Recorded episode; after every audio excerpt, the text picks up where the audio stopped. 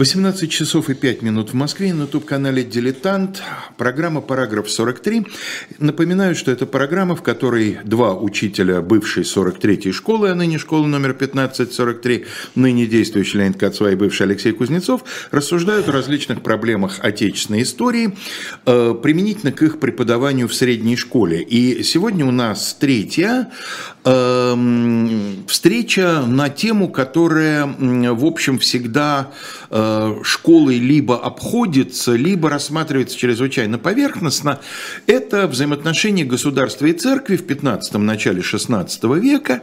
Мы говорили о одной из первых русских ересей, ну, я бы сказал, первой более или менее хоть как-то описанной. Вообще е... первый известный. Первый известный, да, ереси жидовствующих. Не-не-не, первая все-таки.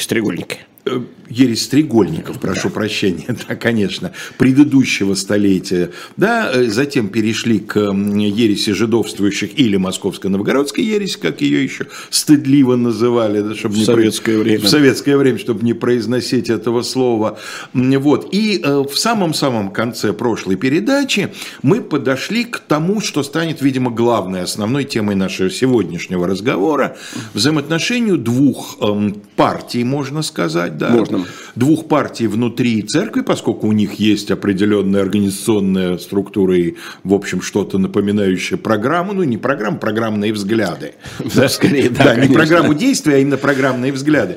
Это иосифляне и нестяжатели, и остановились мы в самом конце прошлой передачи, Леонид привел известную фразу «И на торжищах, и на путях все сумнятся, все о мире пытают». Только не о мире. В том-то и дело, что не о мире, а о вере. О вере, о вере, о вере, прошу прощения. О вере пытают. Да, да, конечно, о мире это у меня по Фрейду, видимо, оговорка. Да, я так понимаю.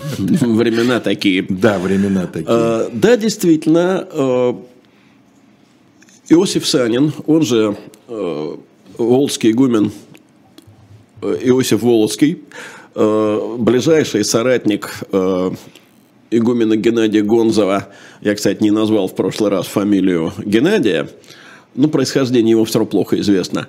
Э, так вот, э, Иосиф очень э, возражал против так сказать, обсуждений вероучительных и вообще вероисповедных вопросов тем, кому не положено.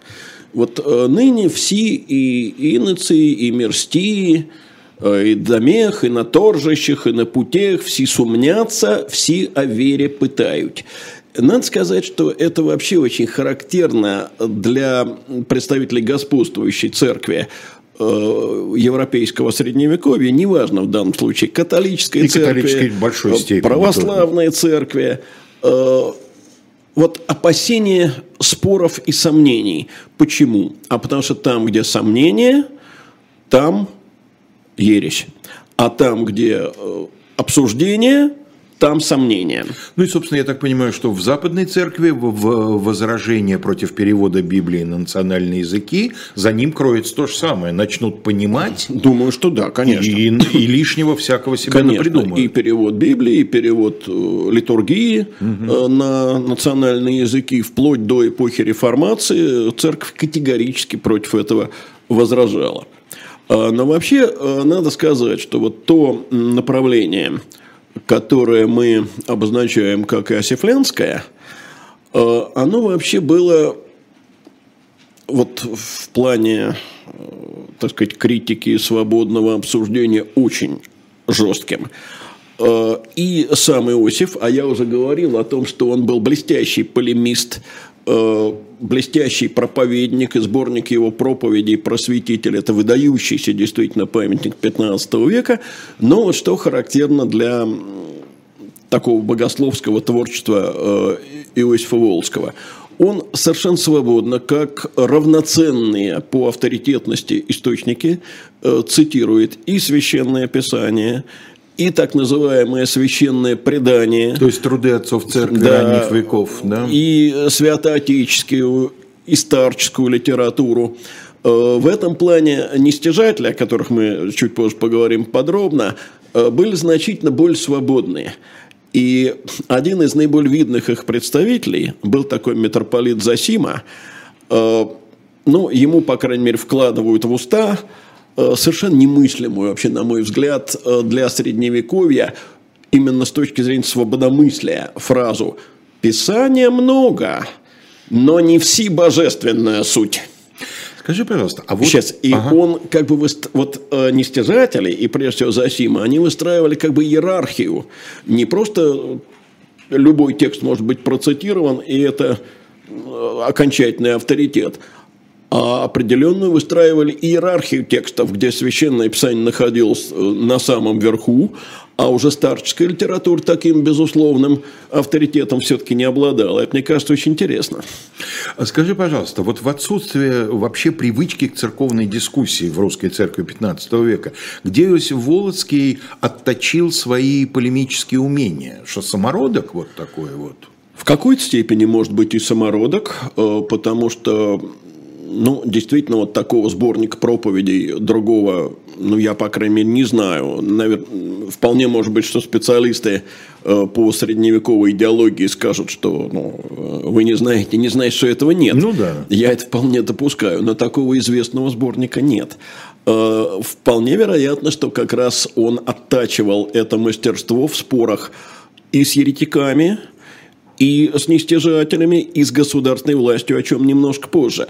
Э, так вот, э, мне бы хотелось обратить внимание вот на что. Э, мы начали говорить об иосифлянах, и в частности о самом Иосифе. Я его иногда буду называть преподобный Иосиф, потому что он был впоследствии канонизирован русской церковью. Так вот, у него, помимо очень жесткой э, позиции по отношению ко всякого рода сомнениям, абсолютная беспощадность по отношению к еретикам. Как носителям этих э, Да, вот, например, сомнений. он говорит, грешника или еретика руками убите или молитвою едино есть. Э, подобает еретика и отступника не только осуждати, но и проклинати, царям же и князям и судьям земским подобает сих в заточение посылать и казням лютым предавать. Э, более того, он э, вообще с симпатией ссылается на известную фразу святого Евсевия, который говорил «Убийство ради Бога несть убийство». Э, иначе говоря, речь идет именно о физических расправах, о казнях, об аутодафе, и мы увидим, что э, это впоследствии станет реальностью. Но э, была и другая очень такая жесткая позиция у Иосифа Володского. Э, дело в том, что вторая проблема, вокруг которой, помимо еретической, и, может быть, даже первая по значению, вокруг которой сформировалось иосифлянство, это была проблема церковного землевладения – о, которой о чем мы уже да, немножко говорили, говорили о том, что великокняжеская власть не против была совсем э, на церковные земли покуситься. И вот тут Иосиф пишет, святители и монастыри, грады и села и земли держали. И на всех соборах святых отец не запрещено святителям и монастырям земель держать, и не велено недвижимых стяжаний церковных ни продати, ни отдати. Вот помнишь, мы говорили о том, что монастыри земли почти не продавали. Э, церковная бы и монастырская, так же и иноческая, и дела их вся Богове освящены. Э, то есть, любое покушение э, на монастырскую или иную церковную собственность у него оказывается уже покушением ну, можно сказать, на, на святое, Господа. Да, на святое. Да, на святое, угу. в отличие на Господа. Но в связи с тем, э, что государственная власть в это время как раз покушается на церковные владения совершенно очевидно, у Иосифа начинается конфликт с государственной властью. И выглядит он так. Иосиф достаточно дерзко пишет, «Елика от Бога духовное достоинство предположено есть, того ради больше достоит повиноватися власти духовной, неже мирской». То есть Священство выше царства. Священство выше царства. Совершенно верно. Это то, что потом в 17 веке в последний раз э, попробует проповедовать Никон. Никон. Совершенно угу. верно. Э, но Иосиф абсолютно бескомпромиссен. Царь, который противится церкви и покушается на церковное имущество, для него это не Божий слуга, но дьявол, не царь, но мучитель. И повиноваться такому царю не надлежит, потому что это от дьявола царь. И вот здесь надо вспомнить о двух важных документах, вышедших из Иосифлянского лагеря, а точнее из окружения архиепископа Геннадия. Несмотря на то, что вот Геннадий архиепископ, а Иосиф э, только игумен, все-таки эту партию действительно называют иосифлянами. Э, ну, партию только я не забываю выделять в кавычки, конечно. Интересно, что э, иногда сегодня, опрокидывая историю в наши дни, или скорее в наши дни в историю наоборот, эм, Иосифа изображают таким вот твердым государственником. Вот Нил Сорский либерал. Было, но только всему свое время. Да. Всему, вот всему свое время. он не государственник. А вот я и говорю, что всему свое время. Э, так вот, давай обратимся к этим документам. Документов этих два. Э, первое имеет очень длинное название. Слово кратко против утех, э, еже вещи священные, подвижные и неподвижные, то есть сразу переведем, движимую и недвижимую собственность, соборная церкви вступаются. Авторами этого произведения – Э, считаются э, сам архиепископ Геннадий и человек, которого я, по-моему, упоминал в прошлый раз, вот этот доминиканец Вениамин, Конечно, ближайший к Геннадию человек. Но главным документом, вышедшим из этого лагеря, оказалась так называемая повесть о белом клобуке. Дело в том, что на Руси в то время, как мы знаем, патриарха не было, был один митрополит – Э, были епископы и архиепископы, митропольчий Клобук белый, э, епископские клобуки черные. Но традиция сложилась такая, что новгородский архиепископ носил клобук белого цвета. И вот э, в повести о белом клобуке оказалось, что белый клобук новгородского архиепископа – это подарок, дар новгородскому архиепископу от самого папы Сильвестра. А, ну, здесь нужно упомянуть, конечно, что папа Сильвестр относится к числу тех римских пап, а, которые действовали, понтификат которых пришелся на время до раскола церквей, и поэтому они остаются авторитетами а, для всей христианской церкви. Ну, из сказанного, мне кажется, уже понятно, что никакой передачи Э, в реальности э, Клобука от папы Сильвестра новгородскому архиепископу э, быть не могло. Он хотя бы не дожил. Да нет, ну хотя бы просто потому, что раскол церквей произошел в 1054 ну, вот году, говорю, да. в год смерти Ярослава Мудрого. Да. Какая передача. Да. Напоминает вот. историю с шапкой Мономаха, которая а... на самом деле не шапка и не Мономаха, а тюбетейка узбека. И не шапка, и не Мономаха, и когда Константин Мономах умер, внуку его Владимиру Мономаху был два года, ну и так далее. Э, вот. Но в данном случае к чему я веду? Э, дело в том, что вот этот э, белый клобук по повести оказывается честнее царского венца. Честнее надо понимать честнее, не совсем так, как честнее, сегодня. То есть выше. Выше. Угу. Выше по значению, потому что... Честнее, в смысле, больше чести. Больше ему. чести, конечно, угу. ему следует оказывать, именно потому что духовное достоинство предположено есть. Но государство не могло остаться в долгу. Несомненно. И поэтому государство, в свою очередь, выступит с очень важным идеологическим э, произведением, ответным на э, повесть о белом клобуке. Э, это так называемое сказание о князьях Владимирских, которое у нас довольно мало известно.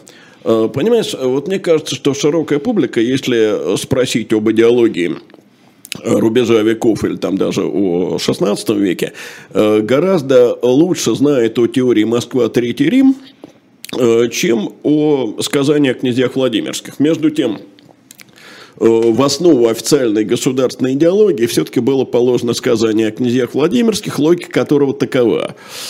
Эм, потомки Августа Кесаря через легендарного Пруса, это Рюрик и его потомки, соответственно, князья киевские, через них князья Владимирские, через них московские. Казалось бы, а каким образом это отвечает на повесть о белом клобуке? Повесть о белом клобуке говорит о предпочтении духовного достоинства. Но дело в том, что мы имеем дело со средневековьем, со средневековым сознанием, где, во-первых, чем древнее, тем, тем авторитетнее, да? тем правильнее. А во-вторых, э, не будем забывать, э, что Август Кесарь – это император, это первый император. А в Византии императорская власть э, была сакральной. Э, ну, вот такая маленькая подробность. Э, император византийский был единственным мирянином, которому разрешалось входить в алтарь. Угу. Это именно сакральная фигура. Конечно. И таким образом на великого князя Московского, тем более мы говорим о конце 15 века, когда Византии уже нет, как бы уже по сказанию о князьях Владимирских переходит э, вот этот отцвет сакральности э, императорской власти. То есть сказание о князьях Владимирских э, адресовано в первую очередь внутренней э, аудитории. Это оно, полемика со своей оно, собственной церковью. Оно адресовано и внутренней аудитории, и, конечно, оно адресовано и внешней аудитории тоже, потому что ну, все-таки власть русского великого князя э, возводится, и происхождение русского великого князя возводится э, к первому императору, но мы просто сейчас не об этом так сказать, внешнеполитические сюжеты, давай мы сюда... Я просто думаю о том, как часто это будет звучать у Грозного. Мы свой род ведем от августа Ну, Кесаря, конечно, да. ну, конечно. Но просто такие документы, они не бывают только вот одной узкой целью. А, ну вот э, в полемике э, с иосифлянами появляется, как ты выразился, вторая партия, партия нестяжателей. И здесь я хочу сослаться на Прости, пожалуйста, да. нам здесь одна из слушательниц, да, да. слушательниц НИЦ Анна Лисовская пишет, что в польском языке, в представлениях поляков, клобук – это дух хозяйственного благополучия и достатка. В этом случае игра получается совершенно замечательной. Да, вполне возможно. Я этого значения слова не владею, польским языком не знаю. А, но да, ну это, это еще надо посмотреть, какая тут игра получается. Но имелось в виду, конечно, не это. Ну, а... ну разумеется, да. Но просто спор а... о церковном землевладении в ну, этой ситуации. Да, понимаешь, э, тем более, что есть еще некоторое созвучие слов клобук и клубук. Э, может быть, это еще сыграло роль. Но давай мы вернемся к тому, о чем собирались говорить. Дело в том, что э, вот еще в, даже не в молодости, а в юности, в студенческие годы, э, мне пришлось поработать э, с огромной книгой, которая называется «Митрополит Даниил». Я сразу скажу подробно о Данииле, сейчас не время говорить. Это один из учеников и наследников Иосифа Волжского. Но автором этой книги был такой церковный историк Василий Иванович Жмакин, который предложил очень любопытную, конечно, прямо скажем, не, далеко не научную, э, но очень, тем не менее, любопытную, мне очень симпатичную э, классификацию тогдашних церковных деятелей. Он их разделил на три группы. А именно, или три партии, как ты выразился. Ортодоксальные, это вот как раз и осифляне. Критическое направление или либеральное – направление, и это в его классификации как раз нестяжатели, о которых сейчас речь пойдет, и гипер. Критическое, то есть еретики. Так вот, э, о нестяжателях. Э, в отличие от э, иосифлян, где есть совершенно четкие лидеры, это Геннадий и Иосиф Волжский, у нестяжателей никаких лидеров нет. Идеологи есть, а лидеров нет, потому что это все-таки не партия, а, я бы течение. сказал, скорее позиция, течение, да. Mm. И важнейшим идеологом нестяжателя является, конечно же, э, Нил Сорский. А, Нил говорил так, вот я позволю себе все-таки подробно э, поцитировать. «Аще ли не удоволимся в потребах наших от делания своего, то взимайте мало милостыня от христолюбцев нужная, а не излишняя. То есть, Мне если кажется, сами не прокормимся, можно немножко да. брать. Но дело в том, что вот это собственное делание, это результат собственного труда монаха. В основе монашеской жизни по Нилу Сорскому э, должен лежать собственный монашеский труд. Что же касается э, милостыни, милостыню брать можно, но только э, по мере необходимого. Не надо брать ничего сверхнеобходимого. Э, нужное, а не излишнее. Стяжание же и же по насилию от чужих трудов, сбираемо вносите, отнюдь несть нам на пользу. Э, иначе говоря, он допускал э, вообще труд наемный – монах может пользоваться наем, но только платить надо за него. А mm-hmm. вот принудительный труд – это ни в коем случае. Э, он считал, что нужно, церковь должна отказаться от вкладов, в том числе поминальных вкладов. А это был э, огромный источник дохода для церквей, особенно монастырей. Э, точно так же он считал, что не нужны пожалования земельные – что вообще не следует э, владеть э, церкви землями. Истинное же отдаление сребролюбия и вещелюбия не точи не имейте имения, но и не желати то стяжати. То есть монах вообще не должен стремиться даже к обладанию имуществом. И вот здесь сразу надо сказать, что люди, которые э, предпочитали жить собственным трудом э, или вот милостыней доброхотов э, и возражали против владения деревнями, они же совершенно по-другому относились к еретикам. Вот все-таки, мне кажется, надо повторить. Еретика руками убить или молитвою едино есть. Это Иосиф Волжский. А вот нестяжатель, старец Герман. Надо сказать, что вообще такое гнездо нестяжателей э, – это заволжские монастыри. Вот Кирилл Белозерский монастырь, э, Нилосорский э, монастырь, но, к сожалению, Нилосорская пустынь сейчас недоступна для туристов, потому что там, увы, лечебница для душевнобольных. Угу. Ферапонтов монастырь, вот эти. То есть она не возвращена церкви? Нет, да? она не возвращена церкви, но надо сказать, что и с точки зрения, так сказать, архитектурной она не очень интересна, потому что там э, раньше 19 века ни одно здание не сохранялось. Mm-hmm. Ну, деревянный монастырь был небольшой, все перестроено. Э, может быть, как раз поэтому, э, так сказать, церковь не так стремится ее вернуть. Так вот, один из заворских старцев был такой старец Герман – говорил, и мне кажется, это поразительная совершенно фраза, э, которая действительно э, заставляет меня вернуться к тому, что это церковные либералы, вот по определению Жмакина. Не подобает нам судить и никого, ни верно, ни неверно, но подобает молитесь о них, а в заключение не посылайте.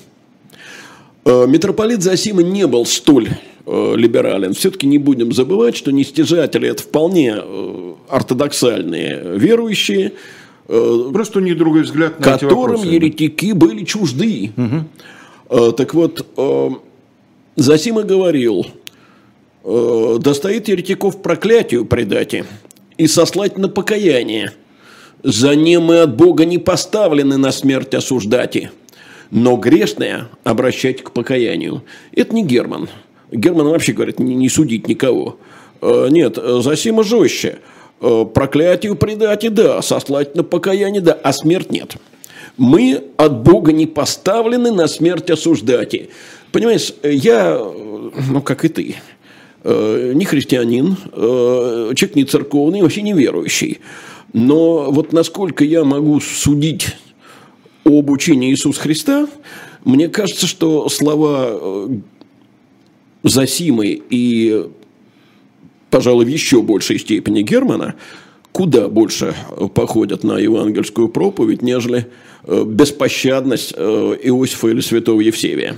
Лень, эм, очень, кстати, о э, проповеди Христа. Тут вот эм, Галин Пащенко спрашивает, каким образом эм, высшие церковные иерархи получали образование, и вообще знакомы ли они были с Аристотелем, другими философами.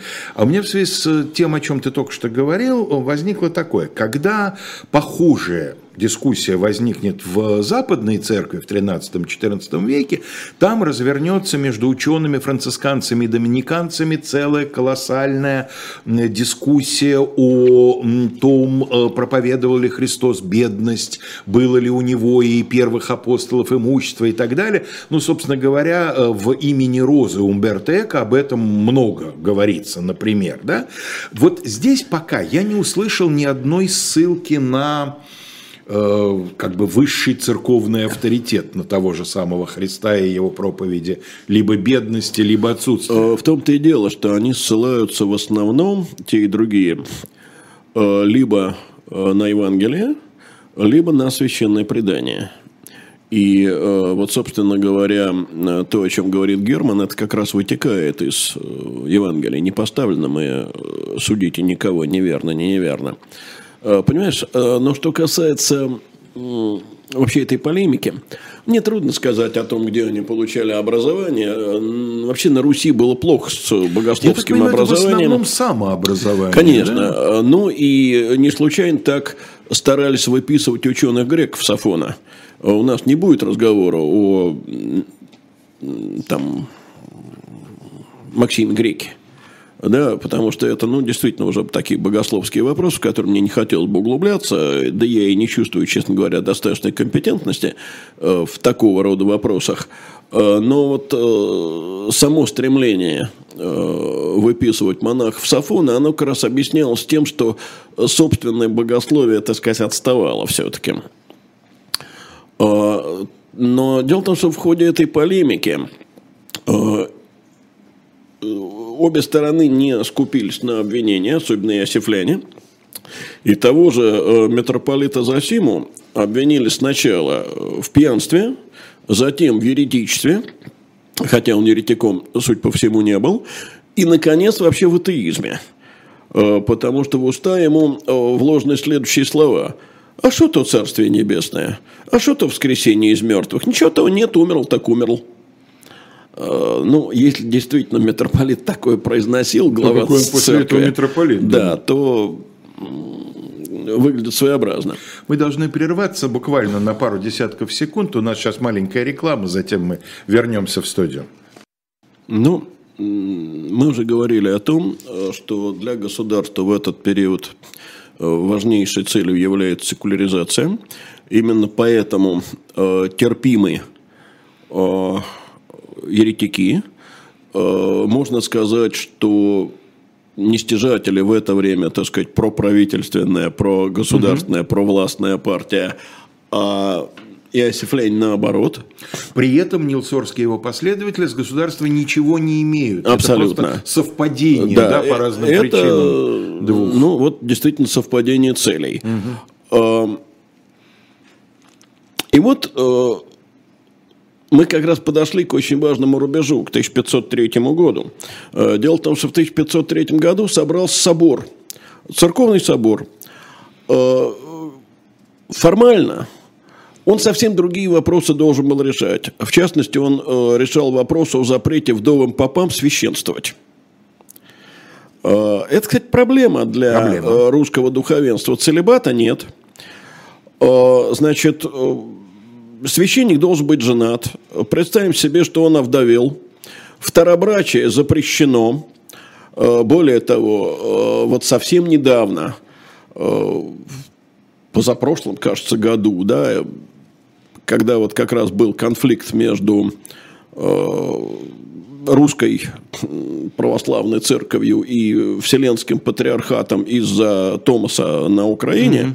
как раз в это время Вселенский патриархат э, вынес решение о разрешении второбрачия духовенства.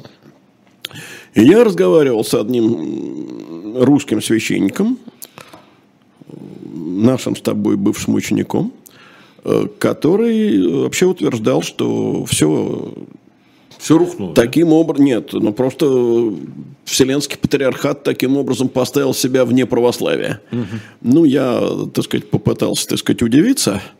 Но, в общем, довольно быстро э, свернул разговор, потому что это догматические вопросы, а не исторические. Вот. Но вообще эта проблема серьезная. Представим себе, что у священника жена умерла, второбрачие запрещено, значит, он остается не женат, обед целебата он не приносил, возникают нехорошие всякие вопросы, потому что не будет ли разврата, ну и так далее. Так вот, до 1503 года вдовам попам священствовать было разрешено, а теперь это было запрещено. Такое важное решение. А, на этом же соборе... А не сказано было, а что делать с теми, кто ранее овдовел и продолжает служить? За штат. За штат выводится? Конечно. Сурово. А, конечно. По тогдашним меркам ну, монастырь... человек еще и без доходов остается? Нет, в монастыри, конечно, а, многие монастырь, уходили. Да? Очень многие уходили в монастырь. Еще одно решение, которое может удивить наших слушателей, э, это запрет совместных женских и мужских монастырей. Угу. Так сказать, я говорю удивить, потому что не все знают, что такие монастыри вообще существовали. Да, что не всегда было. Э, да, но они и на Западе существовали до клюнийской реформы. Ну и вообще надо напомнить, что и в Западной церкви целебат у священства далеко не сразу Конечно. В священном писании по этому поводу ничего нет. Да. И, наконец, было вынесено еще одно решение, из-за которого пострадал, кстати, Геннадий. Э, и во многом против него собор-то и был направлен. Э, это запрет Симонии. Ну, Симония – это не просто, так сказать, поставление по мзде, это своего рода торговля церковными должностями. И э, именно за нарушение вот этого запрета, за Симонию, Геннадий был смещен и отправлен в Чудов монастырь. Но сторонники Геннадия очень скоро взяли реванш. Э, потому что тем более, что Чудов монастырь это ведь не совсем ссылка. Монастырь-то у, у, у стен Кремля, да, монастырь-то вот уж. Он даже, даже в Кремле, по-моему. Но дело в том, что это все-таки э, смещение с второго поста в русской церкви, пост новгородского архиепископа, это второй после митрополичьего поста, и все-таки это своего рода, так сказать, заключение. А, а реванш состоял вот в чем. Источник рассказывает, что по окончании собора Иван III, а, или как в источнике сказано, державный, угу восхотел митрополита и у всех владык и монастырей села поймати, и всяк своим соедините. Вот это, собственно, то, что называют, мы называем секуляризацией. Нестяжатели поддержали полностью. Не достоит чернецам сел иметь. Э, ну, позицию нестяжателей надо уточнить. Землей, в принципе, владеть э, некоторые из них считали можно. Но только той землей, которую сам обрабатываешь. А вот сел, деревень, душ. То, что в 20 веке выразится в формуле по трудовой норме. Ну, вот. Но и осифлянское большинство, на соборе осифлян было больше, оно встало просто стеной. Стяжание церковный, Божий суть стяжания. И э, речь заходила даже о проклятии. Лень, вот мне кажется, что опять-таки современному человеку очень важно понять, что иосифляне, отстаивая право церкви на богатство, будем говорить так, ни в коем случае не смотрят в свой собственный карман. Потому что наши сегодняшние аналогии, разумеется, об этом, да? Ведь у них есть своя логика, почему церковь должна быть богатой. Леша, это на самом деле вопрос очень сложный. Конечно, в свой карман они во многом смотрели. Логика известная. Э, логика Иосифа Волского была в том, э, что если не будет у монастырей э, земли, то каким образом подавать милостыню? Надо сказать, что нестяжатели на это возражали и говорили, что милостыню хорошо подавать за счет своего, а за счет чужого. Милостыню подавать не просто, так сказать, неправильно, а дурно, и ссылались э, в этом э, случае на преподобного Исаака Сирина, И Нил Сорский просто говорил, что Чернец – это не тот человек, который должен милостыню подавать, потому что он ушел от мира, он ушел от всего мирского и от всякого богатства. Как он милостыню должен подавать? Но надо сказать, что Иосифу Волску приписывали, правда, эта фраза не его, а фраза именно приписанная ему, и, по-видимому, оппонентами, что если не будет у монастырей сел, то как богатому и знатному человеку постричься? Угу. Ну да, но это так что солидный это, Господь для солидных это Господ, присутствовало. Пелевин. Да. да, это присутствовало.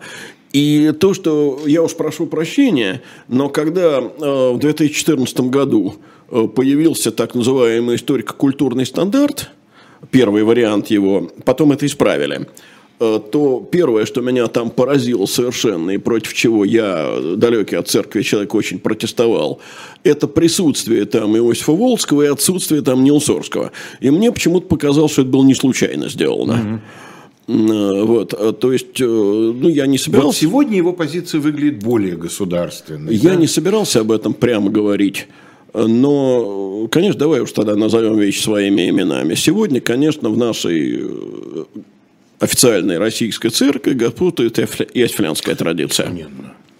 Вот я хотел это обойти, ну, в школе э, решили в лоб, значит в лоб.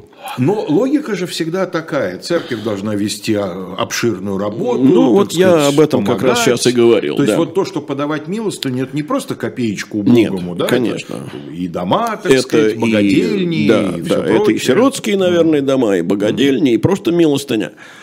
А, но а, факт тот, что большинство встал стеной, и Иван III отступил он э, отступил. И вот тут мы вынуждены немножко отойти от э, чисто церковной темы и заняться придворными интригами, уж извини.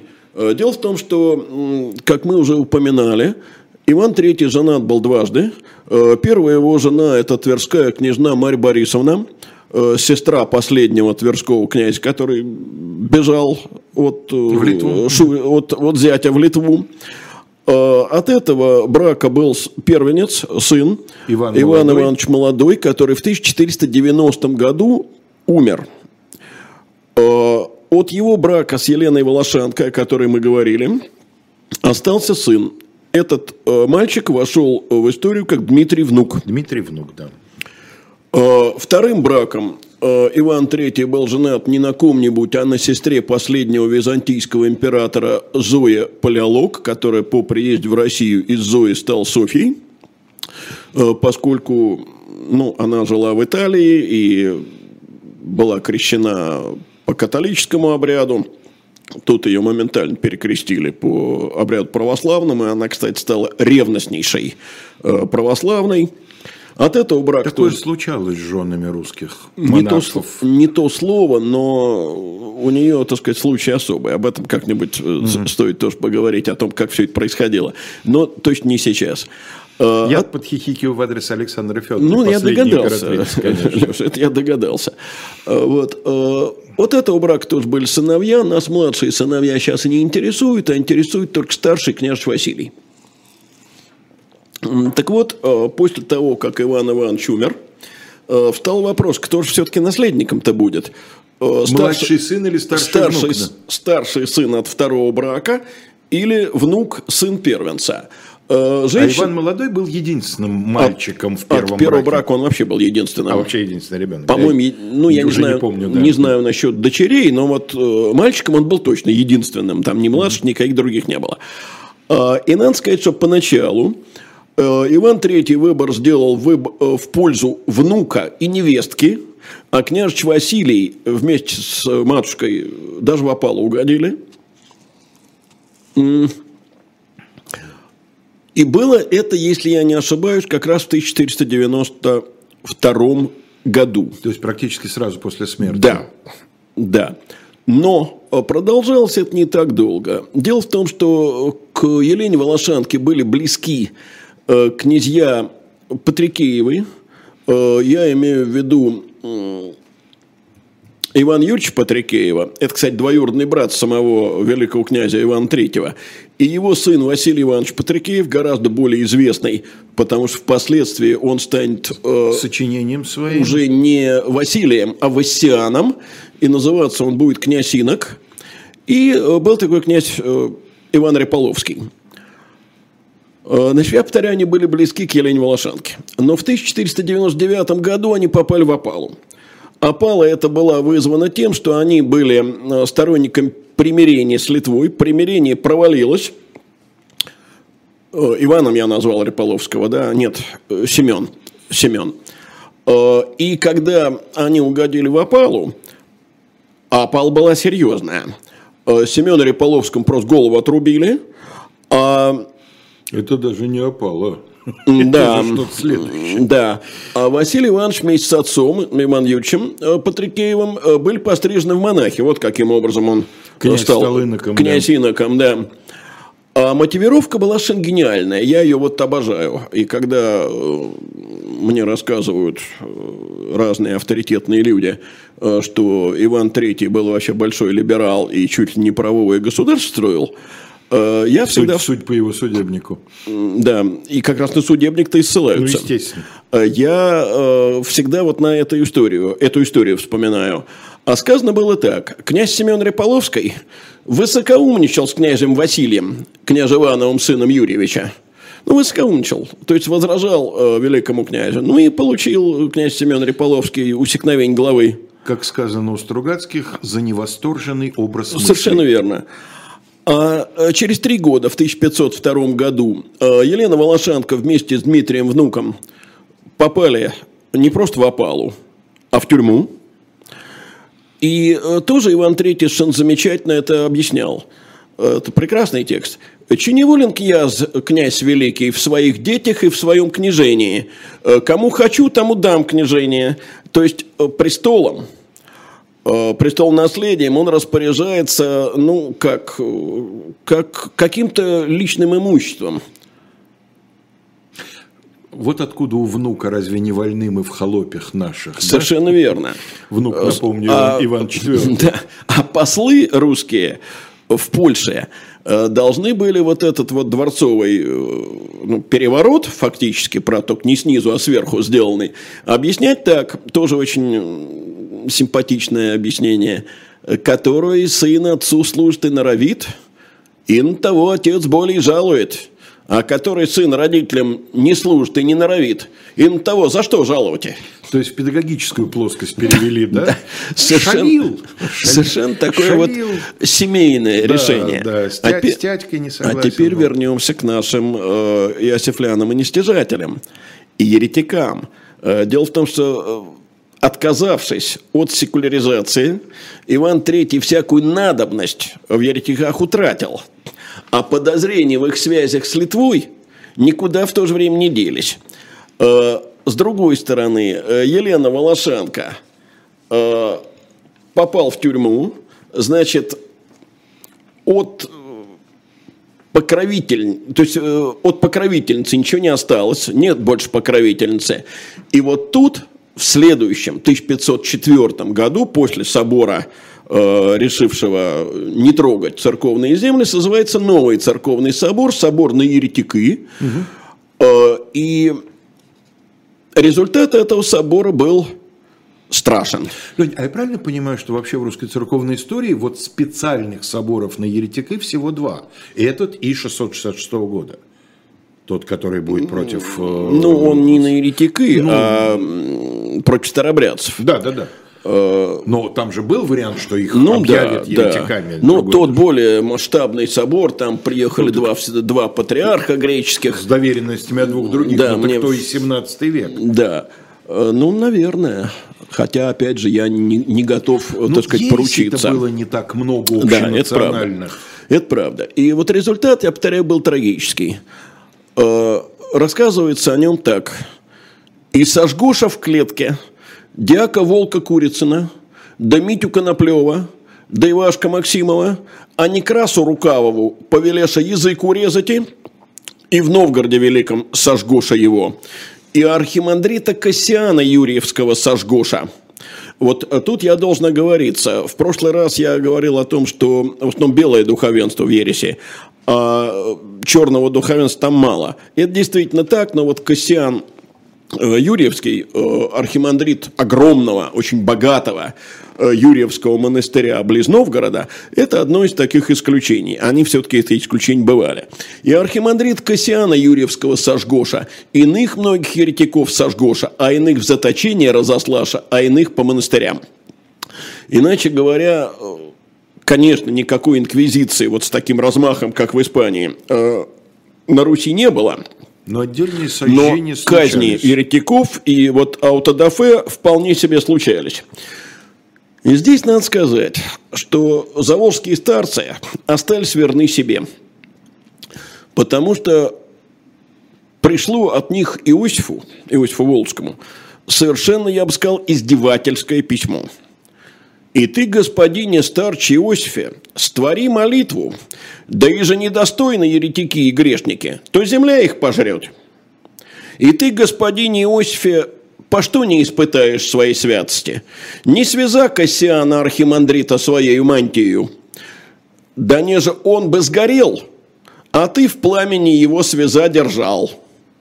То есть, иными словами, раз ты говоришь, что руками и молитвой одинаково, чего ж ты молитвой не попробовал? Войди вместе да? с ним в пламя. Да, да. И мы б тебя, яко единого из трех отрок из пламени вышедша приняли, это они ссылаются на книгу Даниила, угу. ветхозаветную, где э, отроки вышли из пламени невредимы. Э, но я бы сказал еще об одном. После соборов 1503-1504 годов, мы категорически больше не слышим от иосифлян никаких рассуждений о царе-мучителе. Ну, тут, правда, надо заметить, что и монастырь э, Волжский перешел тогда от удельного князя под великокняжеский, так сказать, патронат. То есть он стал непосредственно, можно сказать, благодетелем. Да, да. Но все-таки мы слышим теперь совершенно другой текст. Иосиф Волжский пишет, «Божественные правила повелевают царя почитать, и, а не сваритесь с ним. И древние босвятители не дерзаху сие творите». То есть, иначе говоря, позднее осифлянство, вот то, о чем ты говорил, э, Иосиф Государственник, полностью примиряется с государственной властью, которая удовлетворила два их требования. Еретиков на костер – церковные земли не трогать. К чему это приводит? Уже при преемнике э, Иосифа, который после него стал э, игуменом э, Волжского монастыря, а впоследствии вступил на митрополичий стол, вот при упомянутом мною сегодня митрополит Данииле, происходит следующее. Ну, во-первых, Василий III пожелал разделаться с дальним родственником – был такой князь, господи, ну, вылетела, конечно, из головы в самый нужный момент. Э, внук э, Дмитрия Шемяки, Василий Шемячич. Э, Василий Юрьевич Шемячич. Юрий был Шемякин, mm-hmm. а это Василий Шемячич. Он в свое время вместе с отцом бежал в Литву, в Литве стал таким полуудельным Э, князем, вместе с этими землями перешел на великокняжескую службу, э, э, не будем отдаваться, Василий III ему не шибко доверял и вызвал его в Москву. Тот не ехал, понимая, что худ придется. Потребовал опасную грамоту, то есть гарантию безопасности. То есть грамоту, да. да. Предшественник Даниила, нестяжатель, дать грамоту отказался. Даниил, вступивший на митрополичий престол, немедленно ее выдал. Шемячич приехал, в скорости был пойман и умер в тюрьме. Это первый. Второе. Э, как известно, первый брак Василия III с Соломонией Сабуровой оказался бездетен. Э, ну, понятно, что в те времена э, далекие о мужской бесплодности даже не подозревали. В любом бездетном браке виновата была женщина. Э, я почему об этом говорю? Потому что существуют довольно темные, правда, сведения, что Соломония потом, потом в монастыре как раз родила. И станет он атаманом Кудеяром. Это уже вообще ну, из области Это другой вопрос. Да. А вот насчет того, что она родила, э, сведения все-таки есть. А у самого Василия Третьего во втором браке пять лет детей не будет. Так что не, неведомо, по чьей тут вине брак был бездетным. Но так или иначе, э, вопреки всем церковным правилам, Василий III вознамерился развестись. Невозможно. Православная церковь не разрешала развод.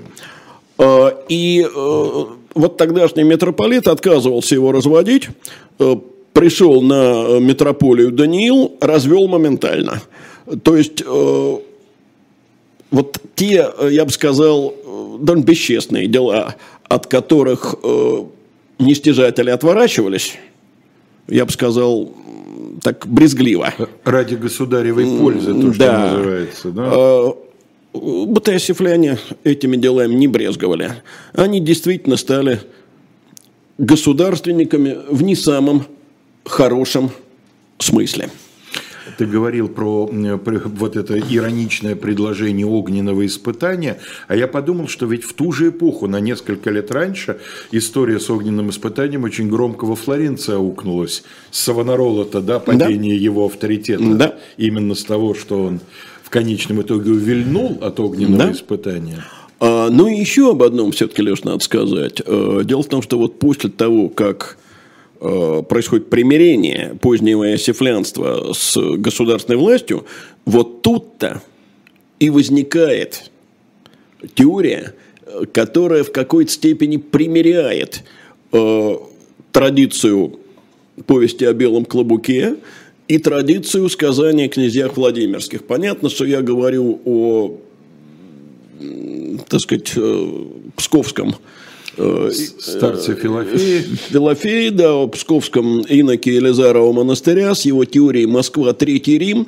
Э, потому что, смотри, Москва, Третий Рим, почему? Потому что она блюдет Э, Истинную правую веру, веру да. да, да. Э, первый Рим погиб э, из-за ересей, второй Рим погиб из-за Флорентийской унии, а третий Рим стоит, стоит и вечно, и четвертому не Риму не бывать, да. Так вот, это возвышает и русскую церковь, и одновременно русского государя. Ну, а о том, что эта теория, будем говорить откровенно, уж сколь мы сегодня совсем откровенно Пошли в разнос. разговариваем, то эта теория, конечно, ксенофобная. Э, что тут говорить?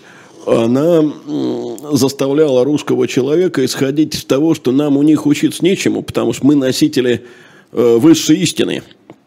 И Ксенофобная, но зато актуальная. И думаются о том, что вообще поучиться-то, может, у Европы и не грех, только Борис Годунов. А после него так и вовсе только Петр Великий. А что нам у них учиться-то, да? По грехам своим погибошам. Ну, да. ну что же, дорогие друзья, надеюсь, что э, вот эти три передачи мы заканчиваем наш мини-цикл. Э, были для вас не безинтересны. В следующий раз мы вернемся, как мы обещали уже больше месяца назад, вернемся к событиям смутного времени. Только если раньше мы говорили о прологе, теперь мы будем говорить уже о самой смуте, да. о собой И смуте, это такая большая события. тема. Ну а в ближайшее время сейчас в студии нас сменит Антон Орех, который будет беседовать по э, Zoom с Александром Генисом. Дальше Маша Майерс и Евгений Коган в Монитоксе, ипотека, Газпром и Нобелевка. Дальше Екатерина Шульман, считающаяся иностранным агентом Максим Корников в программе «Статус». Вот, собственно говоря, такая вполне традиционная для вторника программа передач вас ожидает. Ну а мы с вами прощаемся до следующего вторника. Всего вам самого доброго.